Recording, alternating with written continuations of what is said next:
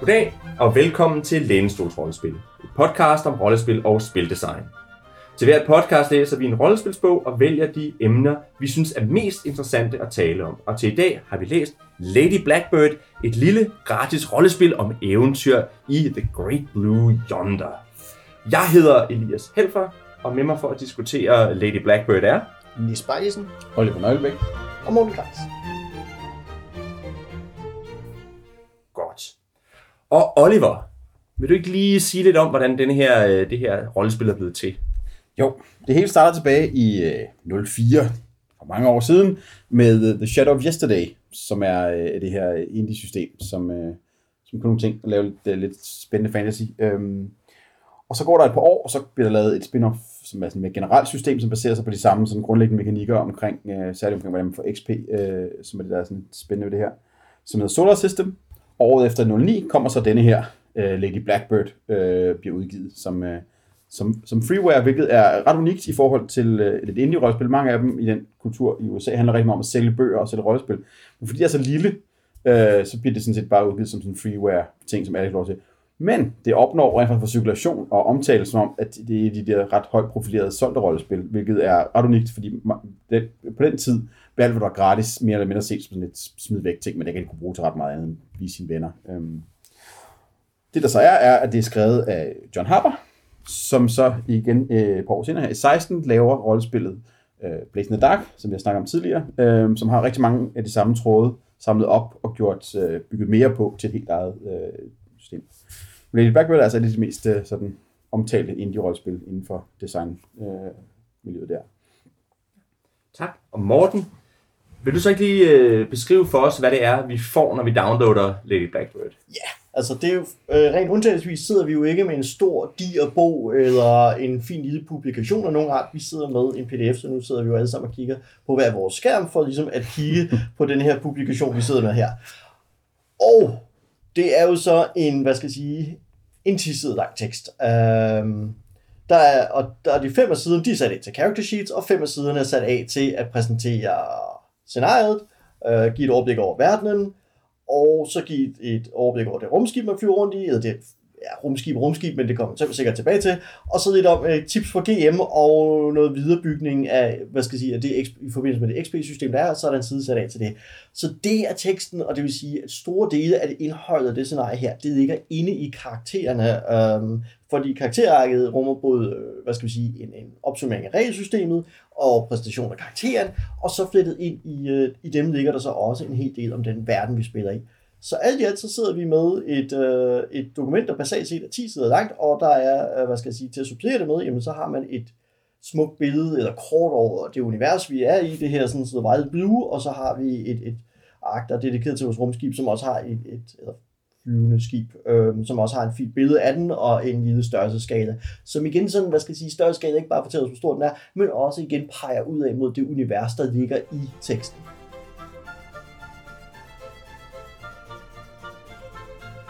Nis. Nu har Morten jo meget fint beskrevet, hvad det er for et dokument. Men vil du ikke lige beskrive for os, hvis nu jeg gerne vil spille Lady Blackbird, hvordan gør jeg så det?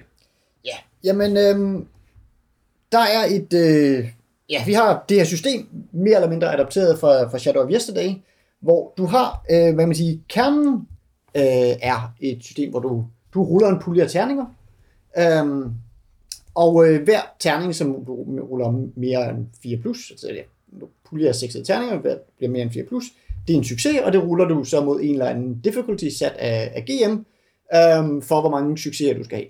Den måde, du genererer din pulje på, er primært, at du har traits. Og traits har sådan en overordnet, øh, hvad hedder det, øhm, øh, overordnet titel. Det kan være, at, øh, nu sidder jeg kigger på et af karaktererne her, som har nogle, sådan nogle traits som Imperial Noble eller Athletic.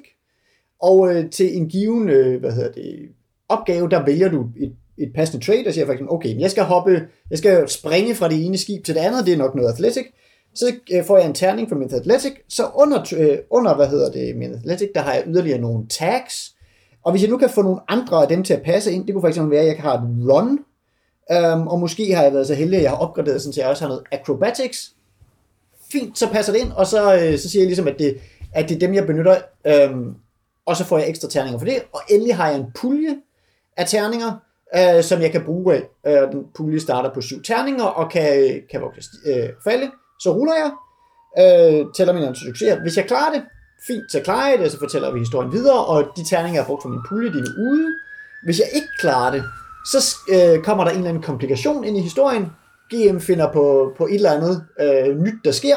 Det kan være også, at jeg får øh, tikket en af mine komplikationsbokse øh, i et system, der vinder meget om det, man ser i øh, Blades in the Dark, som jeg talte om tidligere, eller i der, der er der lidt flere kompliceringer omkring det, det der med at få de her tags i Blades in the Dark. Den her gang der er ligesom bare et, en markering om, at nu er du angry, fordi du ikke klarede det, eller nu er du trapped.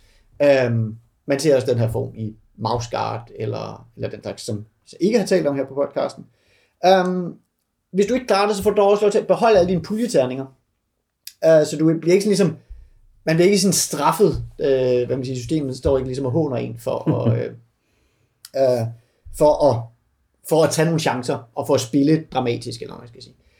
Um, så, så det er sådan, det er sådan grund, grundmekanikken. Så er der en anden øh, spændende ting ved, øh, ved Lady Blackbird, fordi øh, vi, kommer, vi kommer ind på, hvad det, hvad, man siger, hvad det er for en størrelse, om det, om det er et scenarie eller en kampagne eller sådan noget. Men der er i hvert fald der er udviklingsmekanismer, man får erfaringspoint. Og den måde, man får erfaringspoint, det er, at man har de her keys, øh, tangenter, øh, som, man, øh, som man slår an på sin karakter. Um, så det kan igen få den samme karakter her være Key of the Paragon. Du er, you are a noble, a cut, a cut above the uh, common man. Når jeg så spiller som en noble, uh, jamen så rammer jeg den tangent, jeg slår den uh, tone an for min karakter, og det giver mig et erfaringspoint, og når jeg har samlet uh, nogle af dem sammen, så kan jeg få nye tags uh, uh, til mine evner. Jeg kan muligvis også få helt nye traits, der er også, øh, men jeg kan udvikle min karakter på den måde. Um, øh, endelig så har man øh, nogle secrets, som er der, hvor man har sin special, altså det er sin, sin special abilities. Um, og igen, den samme karakter har for eksempel en Secret of the Stormblood, som gør, at jeg kan kaste magi. Det har så et, jamen jeg kan kaste magi, det har så det bliver også konkretiseret, at jeg har nogle traits til at kaste magi, men det betyder også bare, at jeg har ligesom lov til at gribe fat i den del af, af fortællingen, der handler om magi. Og det kunne også være meget mere crunchy med rerolls og, og den type ja, ting, og det, og det kunne også være meget mere crunchy, og for de her karakterer er det typisk, at man har en sådan narrativ evne, og man har en sådan crunchy evne. Um, for ligesom at, at illustrere begge dele på, på alle karaktererne. Så også, øh, det vigtige i forhold til de uh, keys, der er tangenterne i dem, af, er, at de, der er i hvert fald altid et par af dem, som er modsatrettet Ja. øh, i hver karakter. Så ja. at man er aldrig fanget i sine tangenter. Der, der er et valg, øh, for eksempel den her karakter, er der er en, hvor at du får point for at spille din adelige øh, natur op, men du får også point for at øh, forklæde dig som en øh, almindelig øh, hvad hedder, Ja, fordi du er på flugt. fordi så, så det, borgerlig, ikke? Ja. Fordi du er på flugt. Hvis du skal skjule dig godt nok, ja. så får du også point. Så der er sådan en, en rigtig fin... Ja. Øh, Jeg synes også, noget af det, jeg har lagt mærke til i dem, det er, at den første, de har på listen, er typisk noget, der handler om mig, og nummer to er typisk noget, der handler om min tilhørsforhold til gruppen. Ikke? Ja. At hvor, hvor hende her, som hedder Lady Blackbird, det er hendes tilnavn, hun har Key of the Mission, fordi det er ligesom om, at de har en alle sammen mission, som, hører, som handler om hende.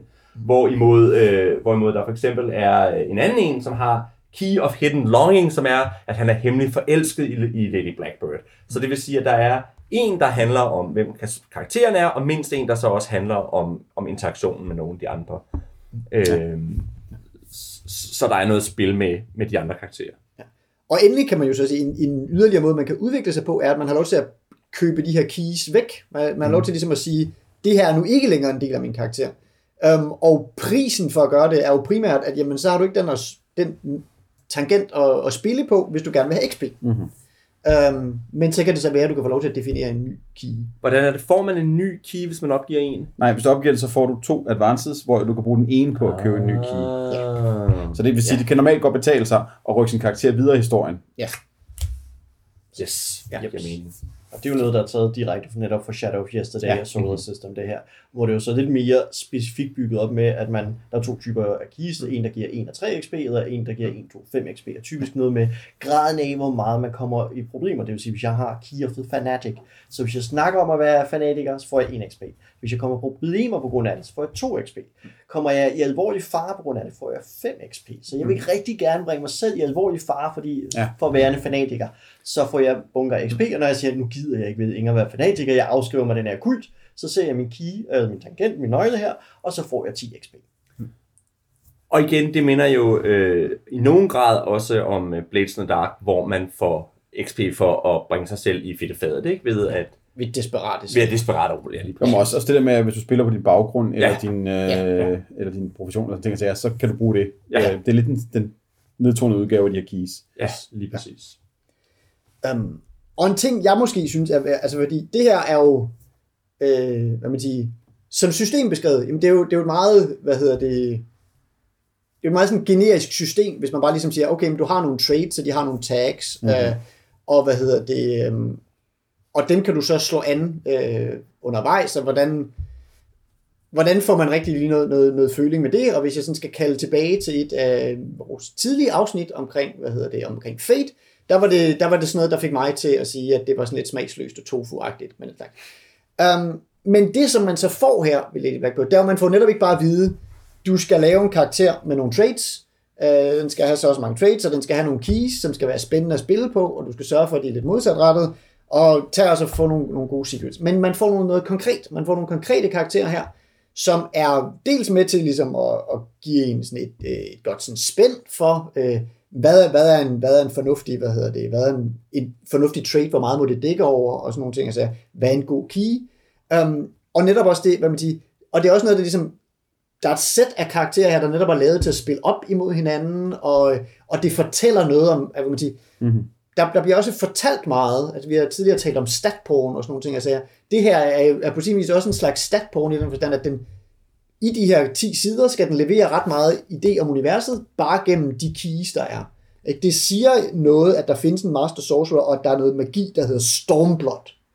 Det Men- fortæller mig noget om Men det synes jeg faktisk, jeg ved ikke engang, jeg synes, det, det jo, jeg kan godt se, hvad du mener, men, men det handler jo om, at lidt ligesom øh, Apocalypse World senere øh, binder rigtig meget setting i mekanikken, så er det også, at der er tonsvis af mekanik i, i settingen i, i det her. Ikke? At, at når man læser sit karakterark, så er der en masse, en masse regler, man kan interagere med, men de regler afføder noget setting. Ikke? Ja. Og det synes jeg er noget af det, der er fedt ved det her. Yes.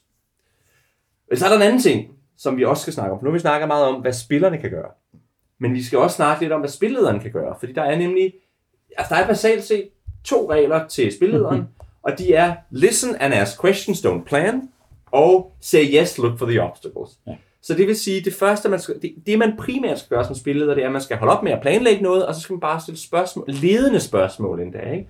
Så for eksempel, der er sådan nogle, nogle eksempler på spørgsmål som, does any, anything break when you do this crazy maneuver? Hint, hint, det er der nok. Eller the fire probably spreads out of control, doesn't it? Altså, at, at man stiller sådan nogle ledende spørgsmål, hvor det faktisk er spillerne, der får lov til at fortælle, hvordan de bringer mm. sig selv i problemer. Jeg, jeg stiller bare spørgsmål, hvor jeg fokuserer på, hvor der er noget, der kan, hvor der kan ske noget narrativt interessant. Og så også det der med, at hvis spillerne vil et eller andet, så med mindre jeg kan se en interessant udfordring i det, så siger jeg, ja, ja, det gør du bare.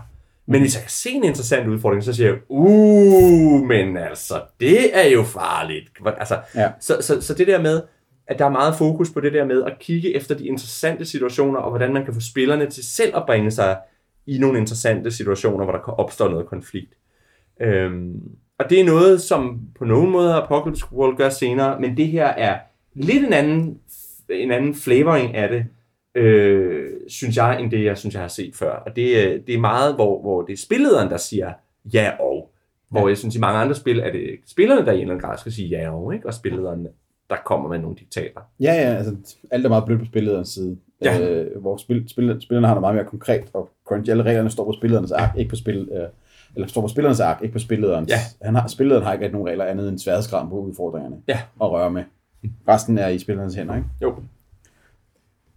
En ting, jeg dog synes er værd at sige i forhold til det der med don't plan, det er så også, øh, fordi igen er en væsentlig gang planlægning ligesom blevet kogt ned i, øh, Ja. ikke? altså at, at det her, øh, hele det her oplæg er også sådan lidt, lidt en fang af, af, af, af, af planlægning, altså det er sådan ligesom, fordi vi i allerede i oplægget fortæller vi, at Lady Blackbird er stukket af for de her personer, og var på vej derhen til den her piratkaptajn. Så der er ligesom, alle er klar over, hvor det her peger hen, og der er nogle keys, der peger nogle steder hen og sådan noget. Ikke? Så det er også ligesom, igen, gør oplægget, at vi har, har noget planlægning gjort, lavet for os.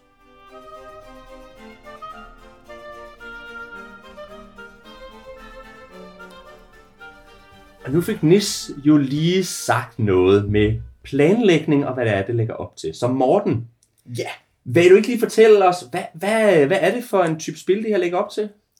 det ligger op til måske en kampagne, måske en one-shot, eller rettere, det er jo lidt op til, hvad man virkelig selv forventer det her til. Men det, jeg synes, der er spændende ved det, det er, at det minder mig meget om den klassiske Star Wars-film, Star Wars A New Hope, i det, øh, og til det er sådan noget, øh, og Princess Bride, men i det, at der er rigtig meget af det her, der peger ud over den historie, vi skal spille. I Star Wars, der har vi The Clone Wars, for eksempel. Vi har aldrig vide, hvad The Clone Wars er, men det er super spændende et eller andet sted. Ikke? Vi, øh, vi får hørt om ting, der er, men de er udenfor. Ikke? Altså, vi hører, øh, hvad skal jeg sige, om imperiet i, i Star Wars, men vi ser jo præcis aldrig andet end dødstjernen. Ikke? Så hvad er det der? Ikke? Altså, det ligger en helt univers udenfor, og det gør Lady Blackbird også. Den peger på en masse ting, og så ideen er et andet sted, at man sætter sig ned og spiller, og at spille den historie, der ligesom er lagt i det her, lidt ligesom i A New Hope som parallel, så er det noget, man kan spille på 1, 2, 3 aftener, lidt afhængig af, hvor mange timer man mødes for at spille i gang, jamen, så er det det, man spiller til.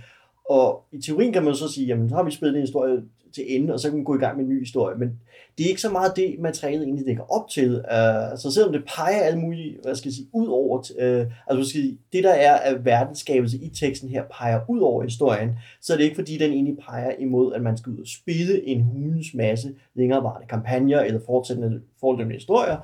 Uh, man har ligesom spillet sit, udspillet sit materiale, når man har spillet den umiddelbare historie til enden. Men altså, det, det, det er vel så også der, hvor, hvad, hvornår den er udspillet, det kommer jo meget an på gruppen, ikke? Fordi jeg tænker, det, det, der jo, det, der jo, det man skal, det er, lige nu skal man ud af den fængselscelle, man sidder i, så skal man flygte fra imperiet, og så skal man hen og f- måske finde ham, øh, øh, hvad hedder han? Piraten, ja. Ja. Uriah Flint, som Lady Blackbird har forelsket sig i. Og måske skal man finde ham, måske skal man ikke. Men det, kan, det, det, er, jo så det, det er jo så der, hvor scenariet i teorien slutter. Ikke? Ja. Men, men det, og der kan jo være langt, eller der kan være kort til Uriah Flint. Ja. Øh, og og det, det er der, hvor jeg tænker, at vejen til Uriah Flint er der, hvor det bliver interessant. Ikke? At, at man starter ligesom med en meget afgrænset scene, hvor vi skal ud af fængslet. Så er der en lidt mere åben scene, hvor vi skal flygte fra øh, Imperiets skib, the, the, the Imperial Star Destroyer. Nå nej, vent lidt, den hedder øh, Sorrow, ikke? Jo, Ja. Imperial Sorrow. Cruiser er den endda. Og så skal man ud igennem The, the, uh, the Remnants, eller hvad fanden det hedder, Ja. for at finde ham piraten. Men der, der kommer så også, hvad skal jeg sige, et mellemspil, hvor vi virkelig ikke har så meget materiale, heller ikke fra verdenskabet. Altså, Ja. ja. der er ting, der peger ud over osv., der er, der er refereret til Sky Squids og så videre, ikke? Altså, kæmpe store træ- øh, blæksprutter i luften og sådan nogle ting. Men, men den, hvad skal jeg sige, den peger et eller andet sted også med, når man siger, når I først er undsluppet, så skal I egentlig bare krydse, og så skal I ind i asteroiderne, hvor piraterne gemmer sig, og så har man ligesom sige, okay, men der er ikke noget, der ligger, hvad skal jeg sige, ud over, hvad der sker med piratkongen. Vi skal ikke ud og vælge et imperium endnu, og så videre. Hvis der er sådan nogle ting, så er det noget, man selv lægger ind i tekst, øh, for jer til teksten. Og det er der, jeg ser en, en afrundet historie om min, hvad skal jeg sige, min oplevelse med at spille det er, øh, nu har jeg spillet det to omgange på to forskellige måder. En, hvor vi spillede det hen over to-tre aftener, Næs og jeg, blandt andet. Øh, og så også et, hvor vi prøvede at spille det som en kampagne, men vi virkeligheden oplevede, at vi efter nogle sessions begyndte at løbe død i det, fordi man begyndte at havne det sted, sådan lidt i tofuland, øh, med at lige pludselig havde vi ikke mere materiale at bygge på, men var nødt til bare at kaste ind for at få indhold i det. Jamen, altså, fordi altså, hele dokumentet øh, og, og materialet i det her spil er jo startpunkter. Øhm, det er steder at starte, og, og så er det for spillerne at have steder at gå hen af, øh, og gå hen imod. Altså alle karaktererne har opbygget nogle deres visioner, som du nævnte, men også bare hele måde ki- kisene fungerer på, er at spille hen mod ting. Øh, og det er også det, der er indbygget i der, den lille fortælling, der er. Altså, spilleren har en, en liste over nogle øh, obstacles, der kan komme ud for, som også ligesom lægger op til et lille narrativ der, som har et slutpunkt. Det er ikke fast defineret, fordi mm. det hele er startpunkter. Og også de der ting, man kan møde længere frem, er også startpunkter, man lige kan hive op og ud af lommen, når man gerne vil sætte næste ting i gang. Øhm, så, så hvor langt det går, er jo set i sidste ende, så snart man har fået de her papirer ned på bordet, så er det spillernes hænder på rigtig Mm. meget. Det synes jeg egentlig er ret charmerende, at den ikke prøver at, øh, at ligesom sige mere end, øh, her starter, I skal nok komme godt i gang, det er beskid godt det her. Go! Ja. Øh, Det, det gør den helt bestemt. I virkeligheden minder den mig om, om to andre systemer, eller det, der er ligesom nogle kontraster til to andre systemer, som vi begge to har snakket om. Og det ene er Apocalypse World, og det andet er Blades in the Dark. Nu er det jo lavet den samme, som også har lavet Blades in Dark, det nævnte vi tidligere. Og det han jo gør der, det er, at han, han på, på samme måde laver en, en, en situation med en masse karakterer, ting og sager. Men i Blades in the Dark er den bare kæmpestor og har mange flere indgangsvinkler. Så det vil sige, at der er det meget nemmere at gå ind et eller andet sted, og så gå herover, og så stiger vi til, og så får vi adgang til Altså, så der er ligesom meget nemmere at blive i den samme. Hvorimod, at, at spilledermåden minder på nogle måder mere om, om Apocalypse World, men i Apocalypse World går man jo hjem og laver noget prep alligevel, selvom det er relativt prep light, så går jeg alligevel hjem og, og spil, laver nogle NPC'er, som vi nåede, og de opdaterer sig løbende. Men der er faktisk meget få NPC'er her, der er, der er, og der er ikke rigtig nogen, der opdaterer sig løbende. Og det er også klart, det, det, der er ikke nogen mekanik til at forny historien.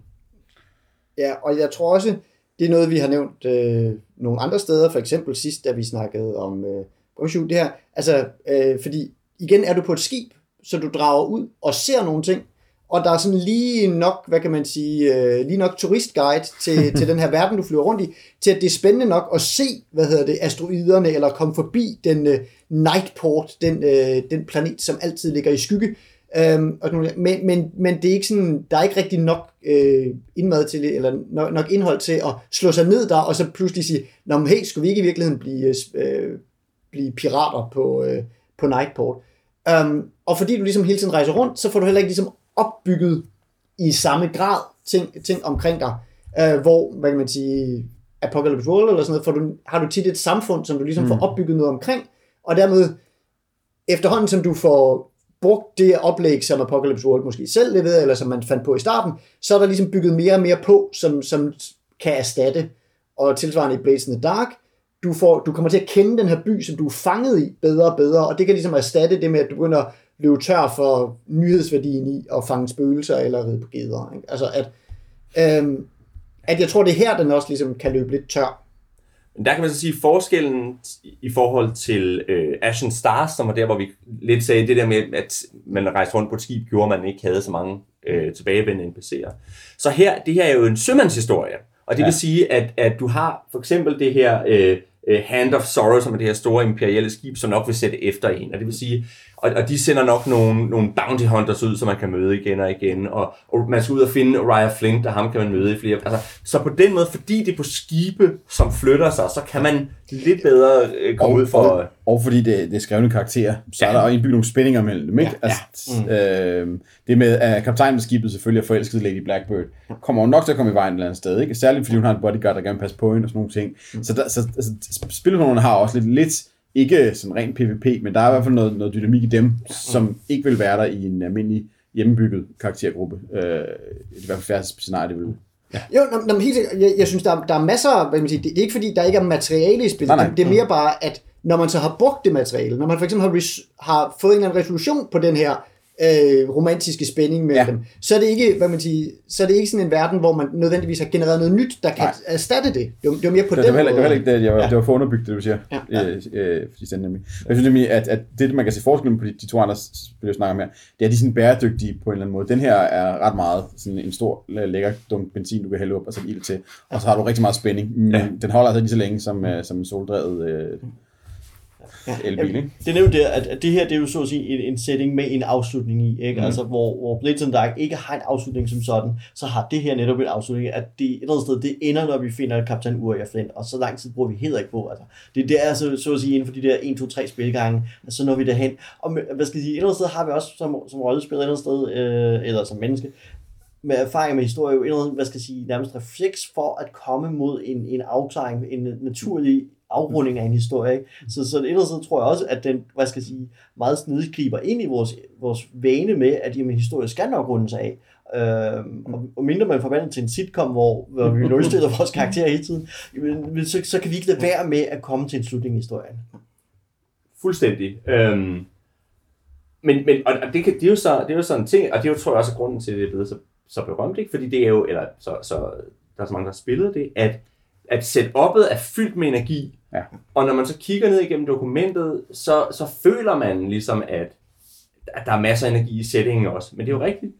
Der står jo ikke, altså, der, der, der står ikke beskrevet noget sted i den her setting, hvordan der er på Nightport. Man tænker bare, uh, der må være interessant på Nightport. Altså, øh, så på den måde er det også, et, et, altså, er den god til at, at give mig idéer, som jeg kan hænge ting op på, også tænker jeg. Ja. Øh. Jo, og den rammer også et godt sted med, hvad kan man sige, med den her energi, og ligesom sige, okay, vi er pirater, men vi er det i sådan det her mærkelige luft, øh, ja. mær- altså det er sådan mærkeligt sådan sci-fi øh, steampunk luftpirat. Øh, det ikke- så man er ligesom, jeg har nogle referencepunkter at tage på. Jeg, jeg ved godt, hvordan pirater er. Jeg, jeg, jeg kender den film, den tydeligvis refererer, uden den nogensinde nævner det.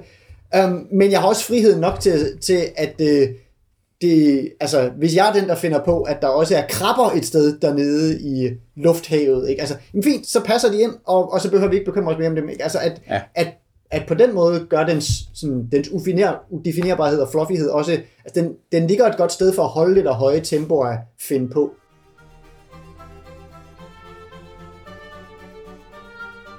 Nu er vi sådan 20 startet lidt på det jo, Oliver. Men ja. det er jo et, øh, det er jo ikke en bog, og alligevel er den blevet ret berømt, og, og, øh, og, og kvaliteten i den er faktisk rigtig høj.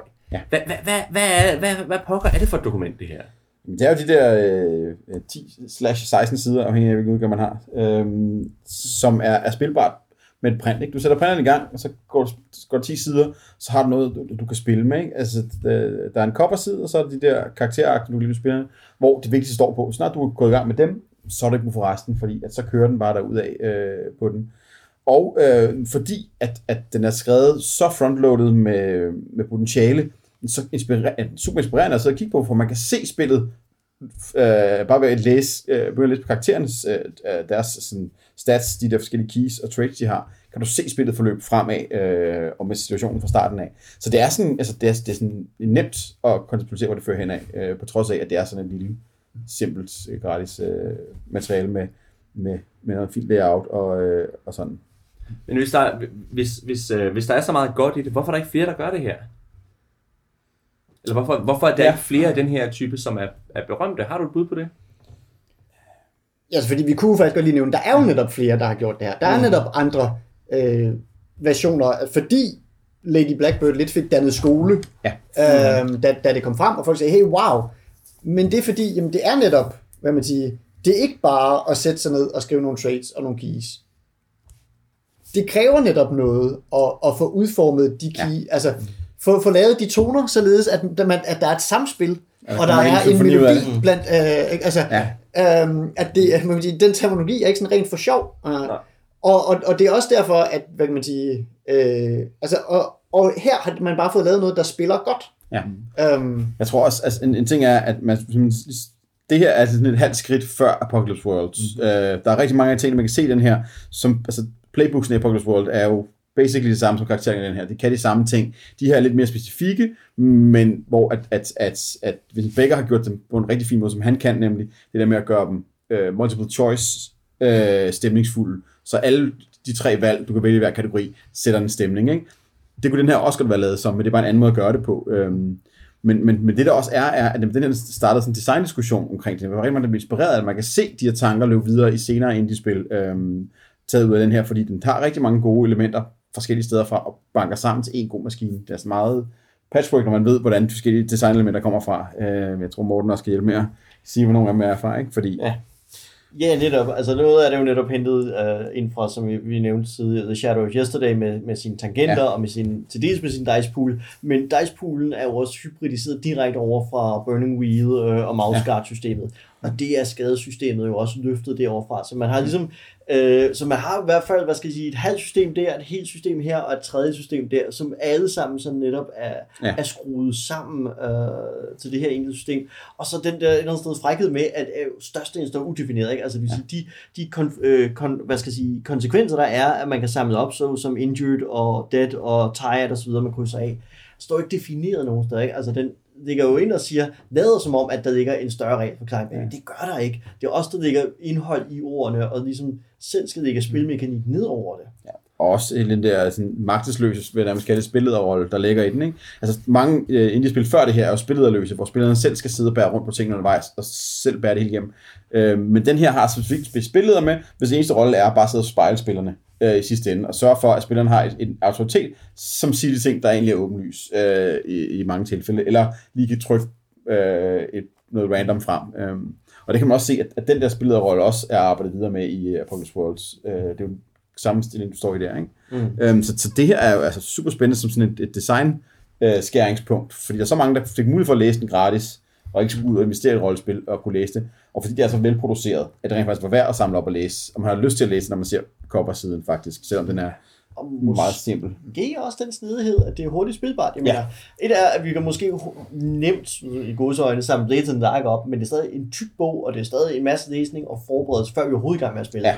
Og Lady Blackbird, det er som du siger, man trykker print, og så kommer man tilbage, når den er færdig, og så er vi nærmest i gang med at spille allerede, ja. fordi længere tager- tid tager det jo ikke at læse et character sheet, øh, og spillet skal jo ikke forberede noget, man skal lige læse og grokke teksten, og så er vi egentlig kørende. Ikke? Så det vil sige, det er ikke kun, hvad skal jeg sige, et, et spændende system, Nej. det virkede også et, som vi meget, meget hurtigt kan få prøvet af, og fået oplevet en fuld historie med. Det er sådan ret, øh, ja, sådan en øh, sådan palette cleanser rollespil relevant. Mm. Altså, sådan, sådan, hvis jeg har noget, hvis jeg har en spilgruppe, og af en eller anden grund gider virkelig spille det, vi spiller normalt, så kan man altid lige gå op og printe Lady Blackbird og tage det frem, og så bruge aften på det. Det går vi ikke når at komme hele vejen til Uriah Flynn, men vi har dem og hygge os, indtil vi, vi når derhen. Ikke? Ja, og omvendt kan vi netop faktisk nå hele vejen til Uriah Flint, om ikke på den ene aften, så på den næste. Ja. Altså, så, så man kan også sådan få det, få det ud af døren og, og overstået, og så har man oplevet det hele, ikke? hvor Ja. at selv hvis man godt kunne spille bare en enkelt gang Blades in the Dark, eller sådan noget, stil, jamen så, havde man, så ville man sidde der med en fornemmelse af, jamen der er alt det her opgradering og, og komponenter, Ja, ja, som det her system gerne vil, så har jeg overhovedet rørt ved det endnu. Nej, det har du ikke rigtigt, fordi du skal opleve hele møllen med at stige til og sådan noget, for, ja. for at have fået det system ind under huden ikke? og Ja. ud igen.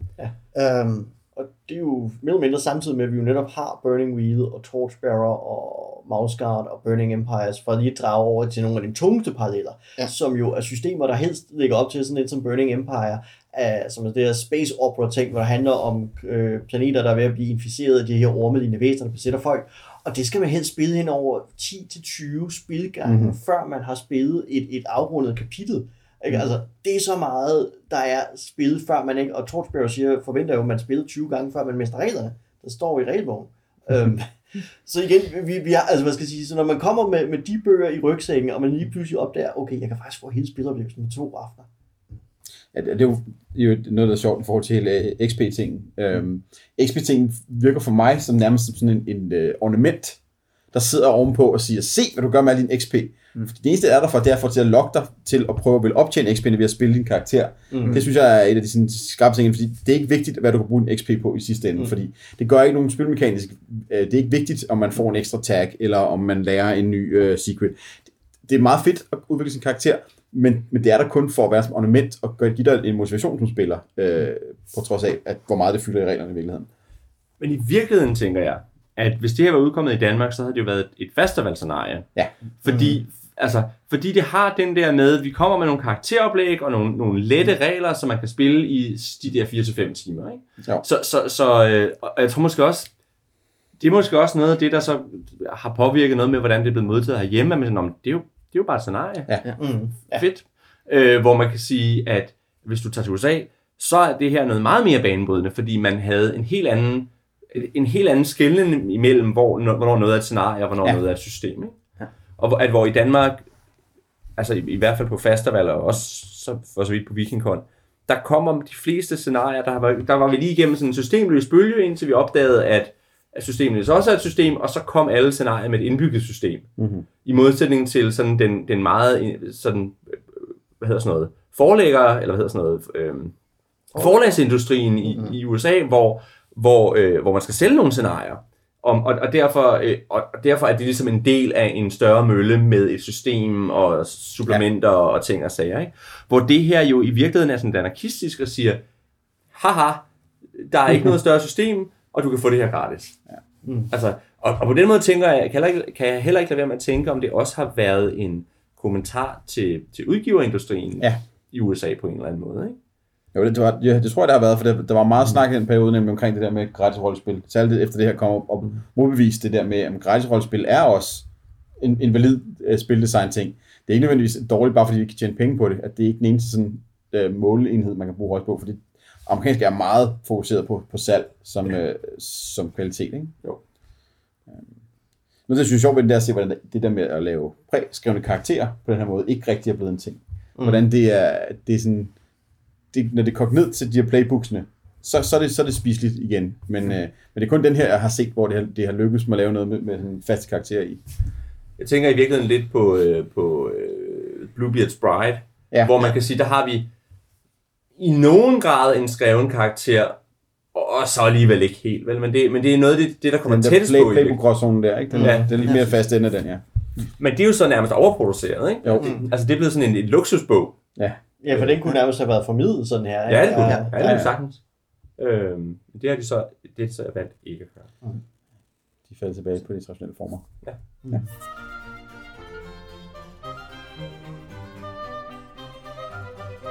Godt. Nu har vi snakket lidt om, hvordan man spiller det her. Vi har øh, snakket lidt om, hvad det er for et spil, en type spil, det lægger op til. Og vi har også snakket lidt om, om sådan, øh, den måde, det er blevet udgivet på, og den form, det havde. Men hvad synes vi egentlig om øh, Lady Blackbird? Jamen altså, jeg kan huske at have en fornøjelig spiloplevelse med det, at det var øh, det her pulp øh, sådan ud over stepperne øh, i, øh, i de her to-tre spilgange, øh, vi havde med det. Og det var nemt, øh, og det var nemt at bruge. Jeg kan også huske at blive inspireret af netop, hey, det var da en meget fed måde at, øh, at få beskrevet nogle karakterer på. Og netop, øh, og for mig var det netop øh, en måde at sådan se, okay, jamen jeg kunne sagtens se i Fastaval øh, regi, hvordan jeg kunne lave sådan noget, altså hvordan jeg kunne, man kunne sælge det her system, og, og lave noget sådan øh, system altså bruge systemet til at, til at kommunikere med. Og jeg tror, altså, det kan godt være, det bare lige er mig, men i festival sammenhæng, så mine, mener jeg meget, at det er det her, der er blevet brugt i Mars Effect. Mm-hmm. Øh, noget, det minder mig meget om den, den her måde med at have, have tags og, og, og dice pools og sådan noget. Uh, minder mig meget om det, de, det, det, de brugte i Mars Effect. Hvor man, og, og Mars Effect scenariet var også et sådan et, hvor man udviklede sig. Ja. Nogle ting, så. Um, så det kan, det kan bestemt sagtens oversættes. Omvendt, så kan man sige, øhm, det var ikke fordi jeg rodede så meget med det, men det var ligesom klart, at jamen, det er ikke, hvad man siger, det er ikke fordi systemet gør noget for mig. Det, det kan være en måde at kommunikere på, men jeg skal have en god historie at kommunikere. Altså det skal være, det, det skal være fordi jeg sidder med historien om øh, om Lady Blackbird og hendes øh, motley crew, mm-hmm. øh, og jeg så finder, finder ud af, okay, den vil jeg gerne kommunikere, og jeg vil gerne have action øh, i det ved at bruge systemet, øh, så derfor kan jeg sætte det på. Men det er ikke sådan, at jeg vil kunne tage systemet og så tænke, og få det til at inspirere mig til at lave en historie. Øh, For mig er det, er det sådan et rigtig godt sted at plyndre lidt små mekanikker fra, så Keys for eksempel kan implementeres i næsten alle systemer, der har en, en XP-komponent, øh, og gøre sandsynligvis mere ud af det, end, øh, mere rollespil ud af det, end med at tælle, hvor mange guldmønter man har samlet op i sin, øh, i sin fangekælder. Øh, og så er jeg imponeret over at sidde her næsten 10 år senere, og sagtens kunne sætte det her system op og spille det igen. Det er slet ikke allerede så meget som mange af de andre øh, indie-spil øh, fra den periode, måske lidt tidligere, øh, som viser deres alder, og viser nogle, altså sådan nogle tidlige, i, i, meget idealistiske designs, som ikke nødvendigvis er særlig gode at spille. Øh, så jeg er imponeret over det. Jeg, øh, det er i hvert fald tilbage på listen over ting, jeg kunne finde på at hive op, øh, hvis man havde en aften eller to. Jeg er fascineret af, hvad skal jeg sige, det, scenariets evne til, eller spillets evne til, hvad skal jeg sige, at kommunikere en verden gennem teksten, fordi øh, er, den maler det virkelig tydeligt, og, og nok også fordi den jo griber fat i ting, vi kender, men aldrig uden at sige det, så man, hvad skal jeg sige, når vi bliver ved med at trække tilbage til Star Wars, så er det fordi, der er så åbenlyse Star Wars-referencer, men uden nogensinde at sige det. Ikke? Altså, den er rigtig færm til at gennem meget lidt tekst, at lige have nogle øh, øh, tillægsord, der er sådan farvede tillægsord, der lige inspirerer os, og det synes jeg er, hvad skal jeg sige, gør, at hver gang jeg læser den her tekst, så får jeg sådan, åh ja, det kunne da være sjovt at spille igen, ikke? Altså, den, den giver mig lyst til at spille mm. hver gang. Og den minder mig også om, at det er alt for længe siden, jeg har spillet Shadow of Yesterday. Uh, der er lidt problemer med dele med den mekanik, men selve tangentmekanikken øh, og, og nogle enkelte andre elementer er super fede at sidde og spille med, øh, og jeg har nemlig haft nogle ret fede spiloplevelser med netop, hvad skal jeg sige, den her tangentmekanik i, i Shadow of Yesterday baseret rollespil. Øhm, så det er da helt klart nu, at jeg har genlæst også noget, hvor jeg tænker, at det skal jeg da egentlig nok have draget tilbage i nogle af mine spiloplevelser, fordi det er noget, der virkelig er stærkt til at inspirere spillere til at bidrage til spillet med, med fede detaljer. Ja, helt sikkert. Øhm, jeg er også til sådan et, jeg har gået og tænkt, uh, det vil jeg gerne prøve, men jeg har også været sådan lidt, uh, jeg er ikke sikker på, at jeg kan overskue at køre det, fordi det er også, altså, du, selvom det er meget med at stille spørgsmål, skal du stadigvæk der, det er også svært at stille, stille, stille de gode spørgsmål, også fordi de spørgsmål skal du tænke over, hvordan du leder videre til noget andet. Så derfor er, jeg, er det sådan noget, jeg, og det vil jeg nok kunne bedre i dag, end jeg kunne for 10 år siden, ikke? Der, eller hvornår har det været, 5-7 år siden, da jeg første gang hørte om det, vil jeg bedre kunne gøre det i dag. Øh, men jeg vil rigtig gerne prøve at spille det, øh, fordi jeg synes, det ser rigtig fedt ud. Jeg har så på et tidspunkt været inspireret af og overvejet, hvis jeg skulle køre en mage-kampagne, så at køre magien på den der måde. Mm-hmm. Netop fordi mm. Noget af det, som de der traits og tags også gør, det er, at de, øh, de hjælper med at putte, putte kød og fortælling på. Hvor jeg synes, et af problemerne, for eksempel med den måde Mage laver sin magi på, meget specifikt, det er, at du aktiverer nogle, nogle spheres, og det er meget mekanisk, men det er meget lidt flavorful. Altså, ja. der, er meget lidt, der er meget lidt beskrivelse af, for eksempel, hvordan dine, dine de ting, som du bruger i din magi, interagerer med den måde, du, du laver magien på. Og her vil du kunne lave det der med, at du får en terning for hver tag, du, ja. du implementerer, øh, og, og det vil sige, at der bliver en sammenhæng imellem den, hvor godt du beskriver det, og hvor godt du ruller. Og det synes jeg, øh, det synes jeg er noget af det, der er interessant her, det der med, at, øh, at det der med, at jeg beskriver ting godt, gør, at jeg også får en mekanisk effekt, så, så jeg får en direkte mekanisk bonus til, øh, altså for at være god til at fortælle. Og så kan man sige, at betyder det ikke bare, at man altid propper de samme ting på? Det kunne man godt, men du har alligevel en 4-5 forskellige, tra- måske 4 forskellige, 3-4 forskellige traits, og det er kun tags for det trait, du kan, du kan hive fat i, så på den måde er der noget variation i det. Ikke? Så jeg synes, øh, jeg synes, der er mange ting at lade sig inspirere af øh, på den måde. Øh, og så kan man sige, at det er måske ikke det, man vil spille i, i mange år, men bare at prøve det vil være rigtig fedt. Jeg bliver jo virkelig ret fascineret af din idé om uh, Mage, fordi hvad skal jeg sige, det synes jeg virkelig lyder som en fed mm-hmm. idé. Um, og hvad skal jeg sige, noget af mine erfaringer med det er, skal jeg sige, noget af det, som du pointerer, som jeg synes er også fedt, er netop, det er ikke, når man får de ekstra terner, det er ikke en, en Dungeon Masters eller Game Masters dom. Det er ikke spilleren, der siger, det her var godt nok, det her var ikke godt nok. Det er spilleren selv, der siger, nu inddrager jeg det her, og så videre, så får jeg min terning. Der, der er ikke en anden spiller, der skal vurdere kvaliteten af det, du beskriver.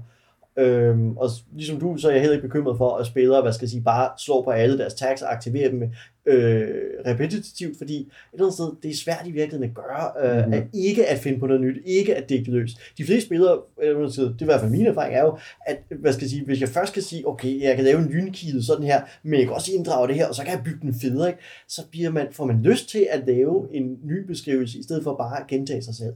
Mm. Og, Øh, og det giver i virkeligheden også, øh, når man udvikler sig, øh, og det kan jeg ikke huske så meget fra, da vi spillede lidt Blackbird, men jeg kan huske det fra øh, Mars Effect-tingen, som i hvert fald, selv mm. hvis det ikke var præcis det samme system, så havde det her med at udvikle traits. Altså, det at, det at få et nyt tag var fedt, fordi det netop gjorde, at så kunne man lave nye beskrivelser. Ja. Ikke? Altså, at det var også på den måde, ligesom, det var ikke bare, at jeg ruller bedre, men det er også, jeg får åbnet op for noget, for noget ny fortælling, og jeg får mig selv ud af den trummerum, jeg måske var kommet i med, øh, med en bestemt øh, med et bestemt trade. Også bare øh, for Mage, det der med keysene, at have en key of, of your paradigm, hvad det er, at når du fortæller ind i din egen sådan, verdensbillede, så får du XP, det lås, altså, fordi det mangler også rigtig meget i, i Mage, det der med, at, altså, hvorfor skulle jeg fortælle, at min uh, teknomaker går op i teknologi, fordi det er ikke rigtig vigtigt i sidste ende, det, altså, fordi man ligesom, det får til konsensusvirkeligheden, uh, som, som, som er det, man kæmper imod som Mage, men der er ikke nogen incitamenter til at selv være en faktor i den her alternative virkelighed. Mm-hmm. Så nu begynder jeg også at Ja, ja. Nå, jo. Nå, men det er jo interessant, og nu bliver det her til en lidt længere diskussion, fordi når, når, nu spiller vi jo Exalted, Nils og jeg, og der har de i virkeligheden lidt de keys, fordi de har nogle, man kan få de, det, det der hedder Solar XP, for enten at spille på sine, øh, sine hvad hedder det nu, intimacies, altså det er sådan nogle ting, man selv har defineret, eller ved at spille på den kaste, man er. Og der, man, ja. der har man sådan en, det er ikke en karakterklasse, men det er en kaste, ja. så der er krigeren og præsten og ja. og, den lærte, og tyven, og diplomaten. Ikke? Ja. Og hvis man spiller på det, som ens kaste går op i, så kan man få nogle ekstra XP. Mm. Og hvis, man, hvis ens egne, øh, enten flaws, eller, eller de ting, man selv har, har valgt som vigtige, hvis man har mm. spillet på dem, så kan man også få nogle ekstra XP.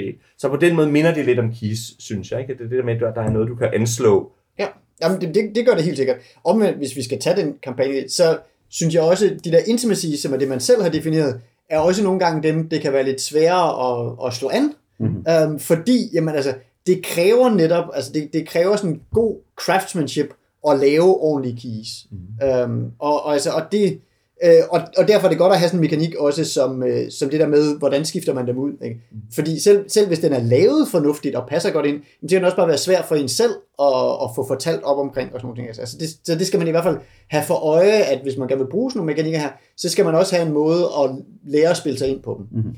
Ikke? Fordi man skal lære at bruge sine keys, og man skal helst ikke være for låst af, at man måske havde en forkert billede af en karakter i forvejen og sådan noget. Altså, Så ja, det er en god mekanik at flytte over i alle mulige systemer, men man skal bare også vide, at, øh, at den er ikke altid, det, det er ikke sådan en, den er ikke så nem at bruge, altså, eller den Ja, er det, ikke, er, det er en one size fits all. Men det er jo til gengæld også en mekanik, skal du så nævnes, hvor det jo meningen er, at man ser sine tangenter igen. Ikke? Altså, ja. Ideen er jo netop, at hvis du ikke har anslået din tangent i et par spilgange, så, så er den nok i virkeligheden ikke længere relevant. Så selv den, øh, at bruge det som noget verdensbygning, ikke? fordi Ja. ja. det, at man ser sin øh, tangent, giver også en scene, man spiller, eller i hvert fald noget flavor, man beskriver, og så får man en ny tangent, og så spiller man videre og prøver at anslå den.